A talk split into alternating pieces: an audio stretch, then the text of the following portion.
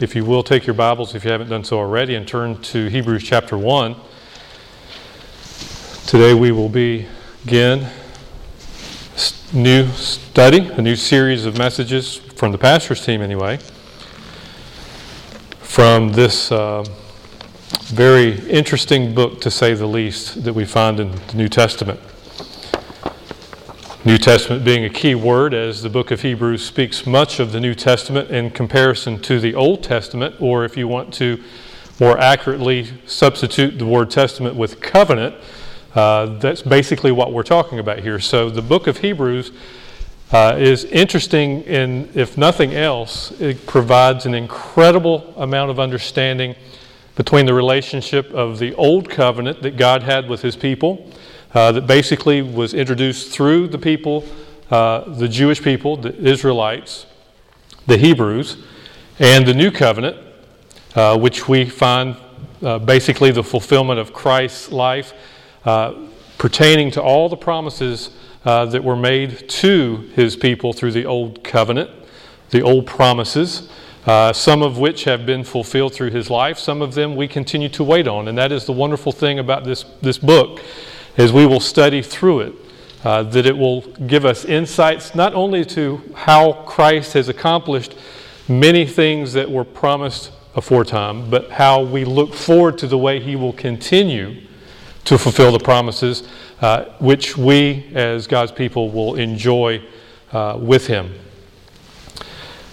Today's message, and to some degree, a title that could be given to the whole study is a pursuit of something better.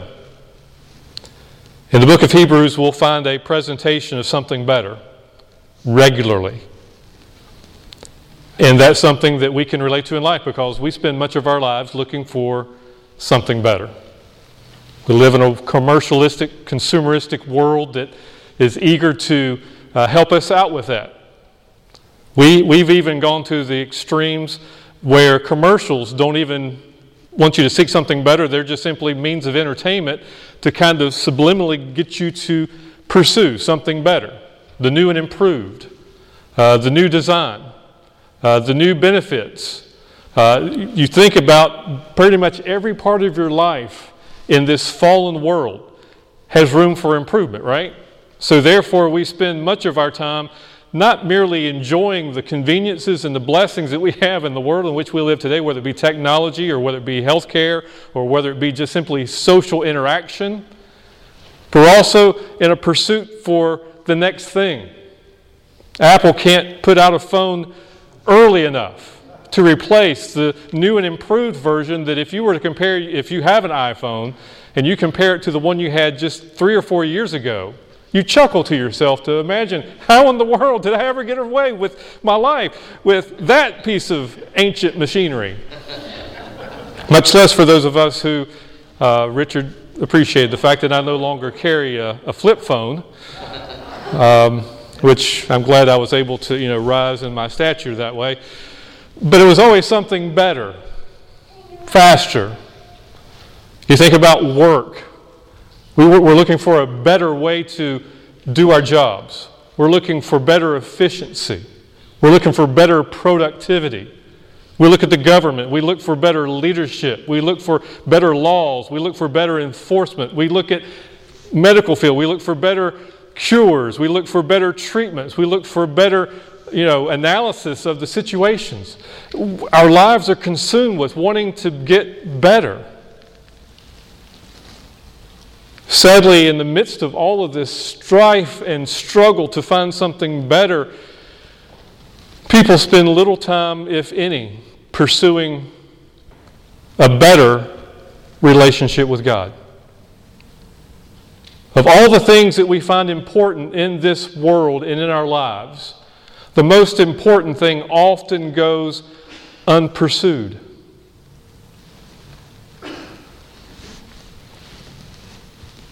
And not just merely a relationship with God, but more importantly, a preparation to face Him one day.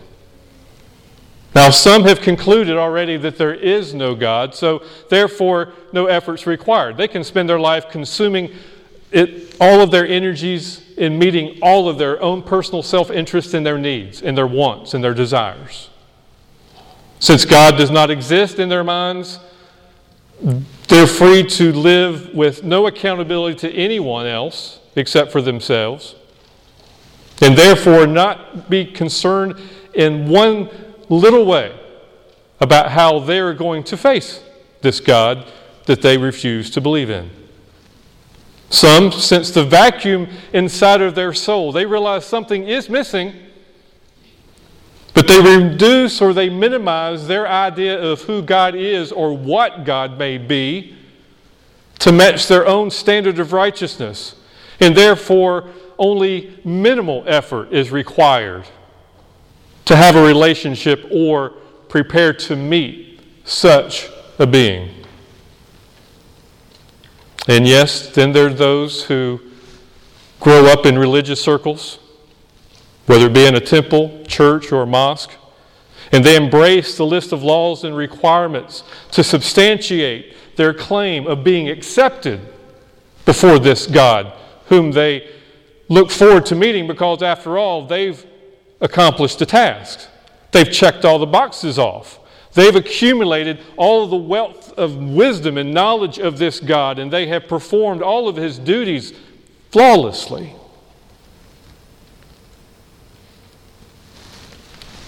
Wherever you may find yourself in that pursuit to face God and to have a relationship with Him, I trust that you are seeking or have sought the better way. The humbling reality is that our pursuit of God is dependent on God initiating the search. If we think that somehow within our own beings we have come up with this desire to know something beyond ourselves, we deceive ourselves and probably are pursuing a figment of our own imagination. However, the God of the Bible makes it very clear, and particularly in the passage that we're looking at today, that He has initiated that search for our better. And He's done so by speaking. If you will, follow along as I read the first three verses of Hebrews chapter 1. God, I'm sorry, long ago, at many times and in many ways, God spoke to our fathers by the prophets. But in these last days, He has spoken to us by His Son, whom He appointed the heir of all things through whom he also created the world. He is the radiance of the glory of God and the exact imprint of his nature, and upholds the universe by the word of his power. After making purification for sins, he sat down at the right hand of the majesty on high. Let's pray. God, we ask you now not to simply bless your word which you have already done as you have inspired it by your Holy Spirit. But Father, I come before you confessing that I believe that there are some passages that make it very easy for us to see Jesus Christ. And this would be one of those passages simply because it is so clear in the language, in the phrases, in the sentences that are used. But Father, I recognize today before you and before this people that apart from the Holy Spirit, we can understand nothing. And for that reason, I come before you now asking that you would open our eyes and cause us to understand what you are speaking to us through your word. I pray, Lord, that you would open our ears to the point of obedience and understanding as only your Spirit can do within our hearts. And may it change us today. Help us to seek something better than what we can design ourselves or what someone else can fashion. But Father, help us to pursue the one who is ultimately, eternally better than anything, and that is Jesus Christ. I pray, Lord, now that you would speak to us as we prayed, as we have sung, as we have fellowship together, as we have given, and now as we receive your word. Help us, Lord, and ask this in Christ's name. Amen. long ago in the English Standard Version and other, other modern translations, you will have verse 1 beginning that way. Some of the older translations will begin with God. But the original text is suggesting that because of the placement of long ago at many times in many ways, that is the emphasis. That while we can certainly understand that it is important that God did speak, the point that the writer of Hebrews here is making is that he spoke previously at many, at many times in many ways. Now, the writer of Hebrews, this study will in no means bring you to a closer understanding as to who he was. Uh, and as one commentator at least mentioned, that it may be a good thing that we understand not who simply pinned it down as a human, because that way we can present all of the focus and attention upon the subject matter, that being the person of Jesus Christ. But the writer of Hebrews mentions that long ago, at many times and in many ways, God spoke to our fathers by the prophets. Now, long ago is simply a word translated uh, from a Greek word that means old. Not old in the sense of merely time has passed, but in the sense that it is old and that it has fulfilled its purpose. Now, as a man, I have many articles of clothing that my wife can attest to that I have been wearing way too long. I wear t shirts that I've had since we were first married, that Whitney may remember me wearing. I'm not sure since she was around in my youth group that time. But there is a time when you look at your clothing and you have to say, you know what? The time has come. Those clothes are old. Now, some of you have a comparison with what everybody else is wearing as the fact that it is now old. I, on the other hand, has to have some holes in it that were not there when I purchased them. Has some maybe fading in the color that wasn't there when I first bought them. But there's a time in which I understand something has, a time has come, and, and there was a previous usage for that piece of clothing that no it has, it has served its purpose, so to speak. So the writer of Hebrews is saying long ago, or it has now come to provide something different. Or more specifically, now in relation to our study, something better.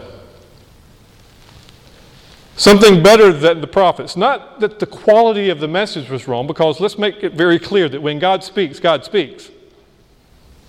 It's not as if God finally sat on his throne and said, You know what? I finally got this message thing down, and after some practice with all those Old Testament prophets, I really have something to say now. No, it wasn't as though the quality had changed. It was now that the message was going to be different. It was going to be, rather than the time had come for the message to be preached, this message that 1 Peter chapter 1 reminds us that there were those prophets of old who, as they preached the message, uh, concerning our salvation, they inquired what the person or the time of the Spirit of Christ in them was indicating when he predicted the sufferings of Christ and the subsequent glory. So this was not a, necessarily a different message. But now, this way of speaking that God did at many times and in many ways, speaking to our fathers by the prophets, has now spoken to us by his Son. That God has spoken is the ground of all religion. One commentator spoke. And if you carefully analyze each religion of the world and inquire of them what their God says, that should in turn provide for you why they live the way they do, right? So, what God has said in His Word truly is the ground of our religion. And the fact that he spoke in different parts, that is, that he spoke progressively, he would provide one prophet a message here that may not be uh, providing a complete understanding of what he was doing. Here would be another prophet that he would give another message to that would make sense in the context in which it was given, but in the overall picture of things, may not be able to fit. God spoke in different parts, He spoke in many different times in different ways or manners. Not ways in the sense that somebody saw a vision or somebody had a dream or somebody saw a finger writing on a wall, but in the sense that he spoke to different prophets in different contexts. And that the time had come, or at the end of these days, God now speaks to us through his Son, Jesus Christ. So let's make it very clear in understanding that as we begin this pursuit of something better, as we begin our pursuit of this better covenant or this better promise or this better testament, that we understand that it comes through the same way God has always spoken through his prophets. But now he is speaking to us through his prophet, his son, Jesus Christ. Not Jesus Christ and somebody else that you may see on TV or Jesus Christ, and a book that you may read that inspires you to think big dreams. But He is speaking to us through His Son. That is why we sing, or even in today's case, Amy plays through Speak to us, Lord. And it's in the context of His Word. As believers in Jesus Christ, we do not gather together to accumulate all of our revelatory thoughts or all of our dreams or all of our inspirations. No, we come and gather ourselves together around the Word of God.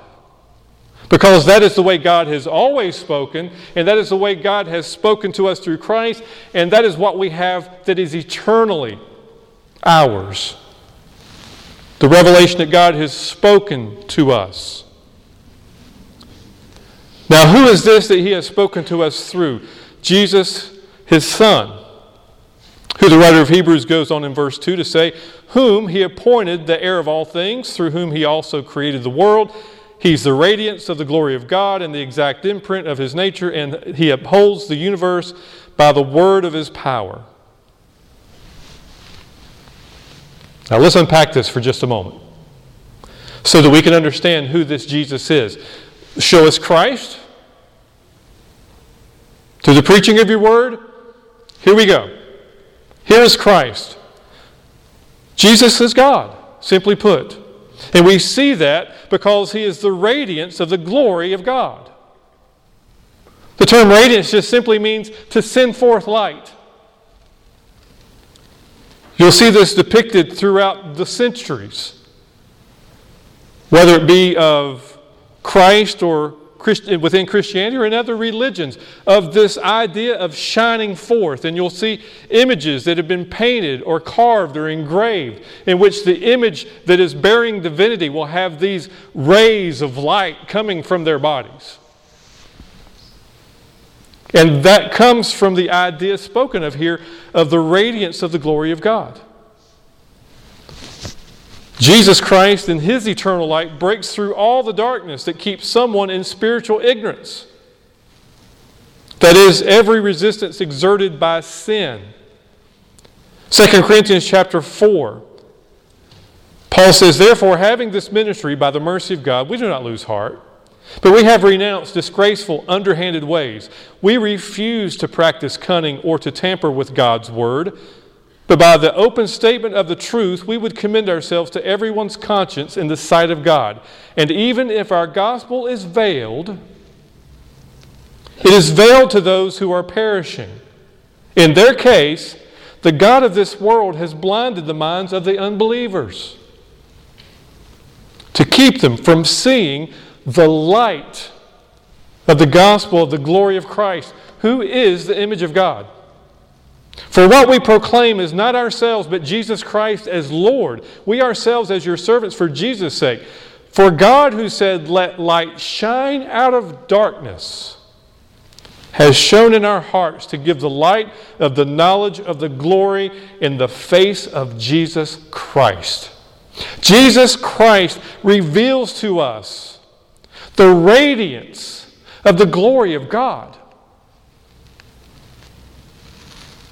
Now, if you're one of those in those categories that I mentioned earlier who really isn't pursuing a relationship with God or is concerned about meeting Him one day, then the fact that he bears the image of God and he radiates the glory of God in the face, no big deal. It's just a picture, it's just a thought. Maybe inspiring to some degree, but no big deal. But if you truly understand the hunger of the empty human soul in its sinfulness, you recognize that the radiance of God's glory is something that you could never behold on your own. Something that you could never imagine. And there were often times that even Jesus' closest disciples would ask, Show us the Father. Yet, there his face was, that Paul said reflected his glory. John MacArthur says Christ is to God as the warm brilliance of light is to the sun. When you see the radiance of God's glory in the face of Jesus Christ, it warms your spirit and your soul as it does walking out on a cold winter's morning, only to have the sun's radiance touch your body and you sense a, a warmth that you didn't have while the sun was away behind a cloud or on the other side of the earth. But that is who Jesus Christ is. He is the radiance of the glory of God. Jesus even said of himself, I am the light of the world. Whoever follows me will not walk in darkness, but will have the light of life. This is who God is speaking through to us today, the one who bears and gives the radiance of his glory. But not only is Jesus God in the fact that he radiates the glory of God, but he's the exact imprint of God's nature. The word imprint comes from is the same root that we get our word character. And it literally means uh, to make an impression. In the Roman, in, in the Roman government, 2,000 years ago, they would seal a letter with wax. And they would in, in, place a seal on that wax and emboss it so that, number one, you understood it carried the authority of whomever was sending the letter. And it made it very clear that only certain people were allowed to break that seal. But what that seal did is it impressed in the wax the very shape and image of that bearer's seal. Their image, their icon, if you will. And Jesus Christ takes a God that we cannot see, who is invisible, who reigns omnipotently beyond our sight and beyond many of our senses. And Jesus Christ is that seal so that we can physically see the one who is unseeable. That is the reason why he came in flesh. The writer of Hebrews has just a little bit to say about that, and I look forward to hearing about that as we continue our series. But he is the exact imprint of God's nature. That is his substance the foundation or the essence of who God is. That's who Jesus Christ is. The invisible God has been made visible, as Paul says in Colossians chapter 1, verse 19. For in him all the fullness of God was pleased to dwell. Everything. Colossians, he goes on to, or I'm sorry, in John chapter 1, verse 1, in the beginning was the Word, and the Word was with God, and the Word was God. While there is a separation of persons within the Godhead, there is no separation between Him being God. You say, Preacher, can you explain that? And I will say, Give me a hundred years. A hundred years, I'll be glad to sit down and explain to you how all of that works, perhaps. You'll probably be distracted by other things in glory. But that is the miracle of who Jesus Christ is in the flesh. He is man, yet he is God. The exact imprint. John Piper says in his book, Desiring God, From these texts, we learn that through all eternity, God the Father has beheld the image of his own glory perfectly represented in the person of the Son. Therefore, one of the best ways to think about God's infinite enjoyment of His own glory is to think of it as the delight He has in His Son, who is the perfect reflection of that glory. And if God, Piper will argue, enjoys His glory, then we can find nothing greater for us to enjoy ourselves. Long ago, at many times, in many ways, God spoke to our fathers by the prophets, but in these last days, He has spoken to us by His Son, whom He appointed the heir of all things. He is the radiance of the glory of God and the exact imprint of His nature. And God's revelation of who Jesus Christ is confronts our culture. By exalting Christ's creation of and ownership of and intervention in all things as we continue on in chapter 2. First of all, we see that Jesus Christ, who is God, is the heir of all things.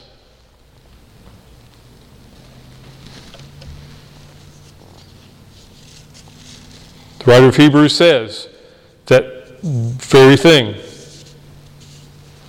whom he appointed the heir of all things, which means he's just simply the owner. He's the one, not only the one who inheriting it, but the one who it belongs to all along.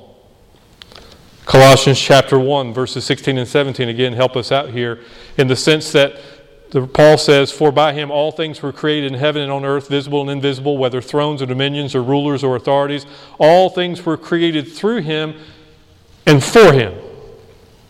Romans 11:36 adds, For him and through him and to him are all things. He is the heir of all things. In other words, it doesn't belong to some social group, it doesn't belong to any particular government, it doesn't belong to any one person, regardless of how large their account may be. But the fact that Jesus Christ is the heir of it all, we see beautifully pictured, I believe, in Revelation chapter 5. If you have your Bible, turn over there. If you don't, just follow along a familiar passage of Scripture, a, a vision of what John saw going on in heaven. Revelation chapter 5, verse 1, John says, I saw in the right hand of him who sat on the throne a book written inside and on the back, sealed up with seven seals. This picture is God the Father sitting on his throne in heaven, and in his right hand there is a scroll which, as we study through the book of Revelation, we'll see is, in essence, the title deed to all things. So John continues in verse 2 And I saw a strong angel proclaiming with a loud voice, Who is worthy to open the book and to break its seals? Remember, when something was sealed up and it had that stamp, not only did it designate whose authority it was being sent by, but it has also made it very clear that unless you had the proper uh, authority yourself, you could not open it up. So the angel says, Who's worthy to, to open this title deed? And he says in verse 3 And no one in heaven or on earth or under the earth was able to open the book or to look into it. And John says he began to weep greatly because no one was found worthy to open the book or to look into it. Can you imagine? There's no one here to give us order over the things of all things. There's no one here to, to, to provide communication or to reveal what all things are concerning us. There's no one to explain it to us. There's no one to fulfill it all. And one of the elders in verse 5 said to John, Stop weeping. Behold, the lion that is from the tribe of Judah, the root of David, has overcome so as to open the book and its seven seals. And I saw between the throne and the elders a lamb standing as if slain, having seven horns and seven eyes, which are the seven spirits of God sent out into all the earth. And he came and he took out the right took the book out of the right hand of him who sat on the throne. And when he had taken the book, the four living creatures and the 24 elders fell down before the Lamb, each one holding a harp and golden bowls full of incense, which are the prayers of the saints. And they sang a new song, saying, Worthy are you to take the book and break its seals. For you were slain and purchased for God with your blood men from every tribe and tongue and people and nation. You have made them to be a kingdom and priests to our God, and they will reign upon the earth. That's the one who is the heir of all things. That is the one who is able to take the book out of the right hand of the Father and open and read and fulfill. Why? Because he was the lamb that was slain. We'll talk about that more in just a moment. But not only is he heir of all things, the one to whom all of what has happened in the past, what is happening now, and what will happen in the future is under his authority, but it flows from the fact that he is the creator of all things. And regardless of what the secular realm or even what those in the religious realm, including the Pope, who says somehow that evolution and faith can coexist. I'm sorry. Jesus created it all. He created it intentionally, with purpose, with design. He doesn't need millions of years to somehow do what He spoke with His words. And when you look at the culture in which we live today, it is saturated. No wonder we live in such an atheistic or at best an agnostic culture in the sense that they have eroded from any sense of history the reality of a creator.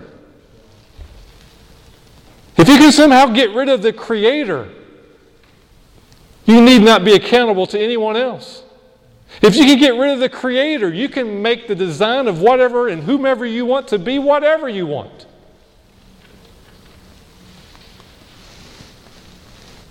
I have to be careful here because I'm speaking about public life and exposing myself, but I was recently at a leadership conference. And the whole presentation given as to how we can incorporate a measure of trust within the workforce in which I work was based upon an evolutionary model where we're all animals. We all recognize how we relate to one another, who does this and who does that. And as soon as we acknowledge all of this, then we can work productively to help each other out. I'm sorry. I'm offended by that. Is my offense going to be covered by the news? Probably not. But if I'm offended by that, how much more is the one who spoke it all into existence offended? How does the world in which we live that practically has perpetrate, perpetrated every aspect of our life by this evolutionary thought, how much is that offensive to our God? But you see, through that sort of thinking, we can justify any type of action. If we're merely animals, then we can reduce everything down to just a few biological chemical imbalances. If we are simply products of some long haul process that no one has ever been able to see any evidence of, but yet we can explain it, we can justify anything that pursues the goal of survival. But if we're seeking something better, we need to understand that God has spoken to us through someone who has created it all.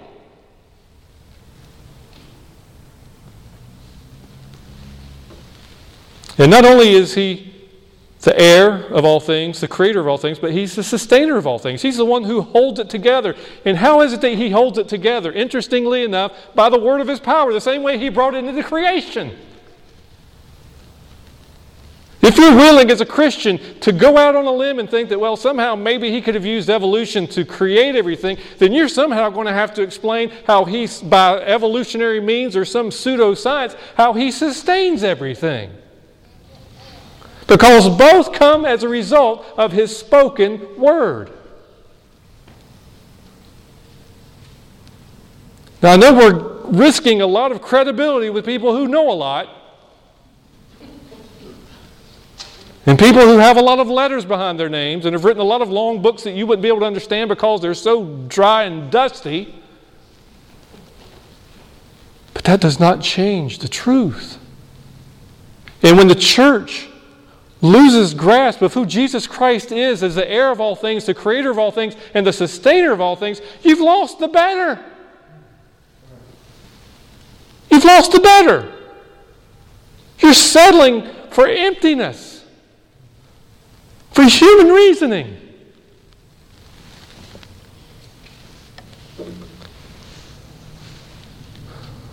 Not long ago, our daily bread included an article from USA Today that the headline read Physicists find the missing piece of, in a universal puzzle. Now, you may not have heard of this because the way I pronounce it probably isn't the way it's supposed to be pronounced. So I'll go ahead and grant you the, the lack of connection here. But the tau neutrino, if anybody knows what it is, uh, just see me after the service. I would love to, to know how you found that out. But anyway, the tau neutrino, an incredibly tiny particle, was the last theorized member of the family of particles that make up the universe. It has now been proven to exist. Philip Schewe of the American Institute of Physics said, It's like finding the Z in the alphabet of fundamental particles. This study doesn't save lives or fill stomachs, but it does investigate the most fundamental structures out of which everything, including ourselves, is made. Well, congratulations. That's what Jesus Christ does. Jesus Christ knew about that particle before it ever existed. Can you imagine? Well, actually, we should be able to imagine what it would be like to uncover the true meaning of the universe. I can just imagine a bunch of scientists sitting around a room, and a, you know, maybe it was on a, a little slide under the microscope, or maybe they were looking at a, you know, a, a, large telescope, or, or however they found this little microparticle that they were finally, it was finally going to be the, the Z of their whole scientific alphabet. How giddy they must have been to think that they finally found the smallest particle they ever theorized to even exist. How much more so should we be overwhelmed? That a holy, righteous God who is more infinite and eternal than we can possibly imagine take the time to open my eyes to see His glory. I'm ashamed. I should be overwhelmed every moment of my life to know that within God's Word, because Jesus Christ has spoke to us through His Son, that I know Him. I know the one who created it. I know the one who created me. I know the one who has ordered it all. He has spoken to me through His Word. But all I can be concerned about is there any bread to make a sandwich with today? Or thanks for leaving the car with no fuel in it. I have to go and waste more time in filling it up. Or what do you mean you're out of that item? I've got to wait two days to have it pre ordered. What? I know the one who owns it all, the one who created it all, and if for one moment he ceased to think about it, it would all explode and cease to exist. But he spoke to me. And he's spoken to you. That's better. That's better.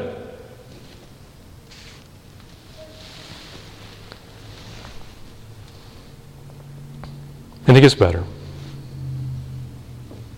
Because we find out that this Son, through whom Jesus spoke to us through, after making purification for sins, he sat down at the right hand of the majesty on high. See, it'd be one thing if this great, magnificent creator, sustainer God allowed me to see him. But yet not let me know him and know his love for me.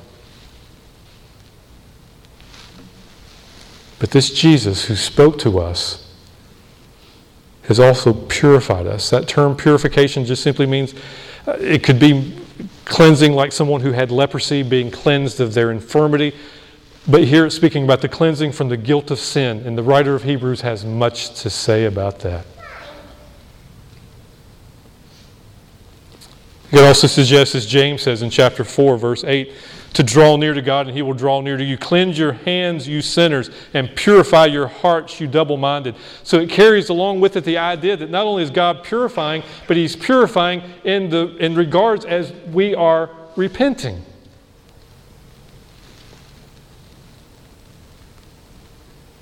The word is, is indicating in the voice that's being used of the action being upon himself or for his own interest. So, in other words, Christ did so by himself, acting upon himself, offering himself as the sacrifice for sin. Nothing on our part. Christ was acting on his own. Christ was doing it himself when he purified us. It wasn't because he saw me trying to do better or saw me going to church 94% of the time last year or saw me reading my Bible once a week, or saw me make an effort to help somebody who is in need. But it was because he acted upon himself that purification of sin is being made. Also, in the sense in that it was a one time act. Jesus Christ didn't purify sins through many, many actions, but once and for all. And that is where our blessed hope rests in the fact that Christ has purified us. Listen to what Paul tells Titus. For the grace of God has appeared, bringing salvation for all people, training us to renounce ungodliness and worldly passions, and to live self controlled, upright, and godly lives in the present age, waiting for our blessed hope and glorious appearing of our great God and Savior Jesus Christ, who gave himself for us to redeem us from all lawlessness and to purify for himself a people for his own possession who are zealous for good works. Jesus' work of purification was not only done by himself, but it was done for himself. While we are the recipients, Jesus Christ didn't do something for us. But he did something for us in doing something for himself, bringing glory to him. That is why we worship him. That's not why we celebrate us, we celebrate him. Because he's the one who purifies, he's the one who cleanses, he is the one who gives us a hope for which we look forward to.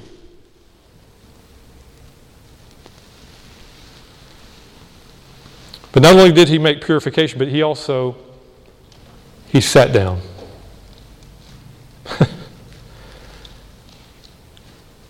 As we go through the book of Hebrews over the next several months, maybe a year or two, I don't know. We'll be reminded of what the book of Leviticus describes for the priesthood in their offerings and sacrifices that were made annual basis, weekly basis, daily basis, all the time. These poor men, as it related to their ministry, never had a chance to sit down. Why was that? there was always need to have sins covered. When Jesus Christ purifies, he sits down. And he is seated at the right hand of the Father, the right hand of the majesty on high, because it's finished.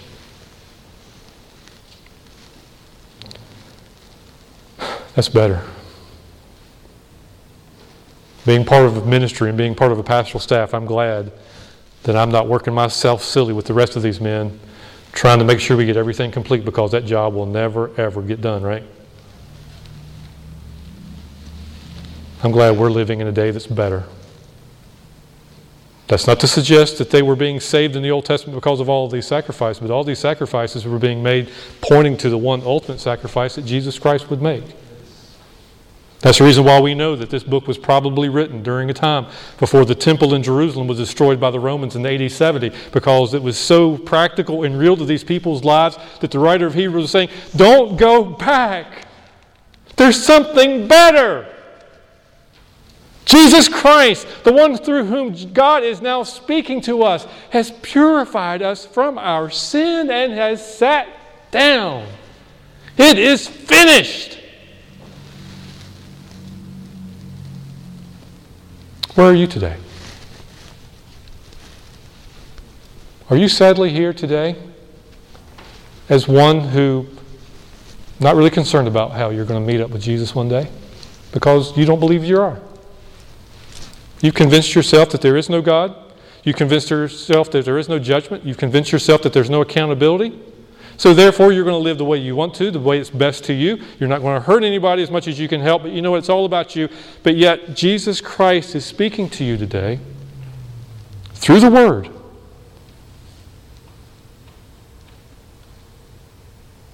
Will you pursue something better? Are you here somewhat spiritual? Maybe you've spent all your life in church. Maybe you've pursued somewhat of a religious lifestyle so that no one would embarrass you or so you wouldn't embarrass anybody else. Maybe you've tried to do enough things because in the back of your mind you're thinking, well, you know what, in case there is somebody to be accountable to, I at least want to have something that I can lay on the scale so that it can kind of look good. I mean, I don't want to be an oppressive person. I don't want to be somebody people look at and being hatred. I don't want to be like Adolf Hitler or anything. But at the same time, it's just so much other stuff. I, I, I don't know if that's true or not. It's sort of like Pascal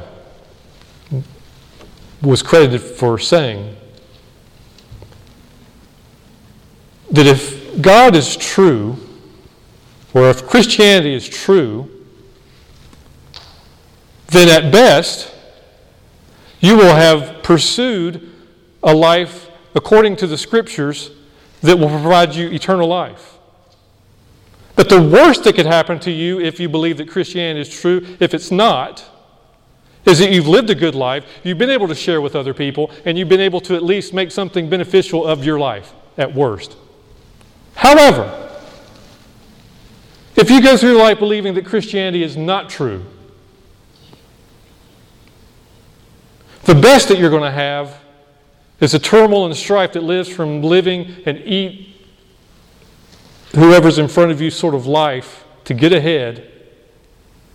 And the worst that will happen to you is you'll spend forever regretting your rejection of Christ. So, where do you fall?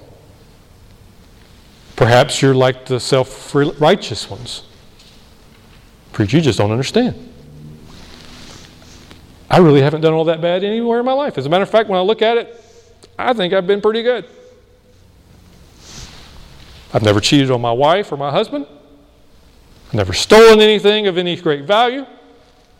I've even thought highly of, of people who were religious. I, have always appreciated Billy Graham, and I've always thought he was doing such a great work. And when I looked at Sister Teresa, I've always thought of what a difference she's making in the world. And I've always looked poorly towards people who were hateful and, and, and criminal.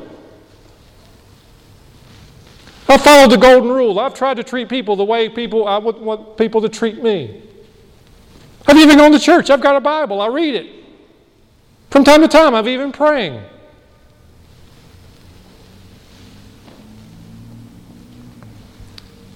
And you're no more better off than those who were making a sacrifice every day, every day, thinking that that would somehow give them good standing before God. No, the only thing that's going to help prepare you to face Jesus Christ one day is for you to humble yourself.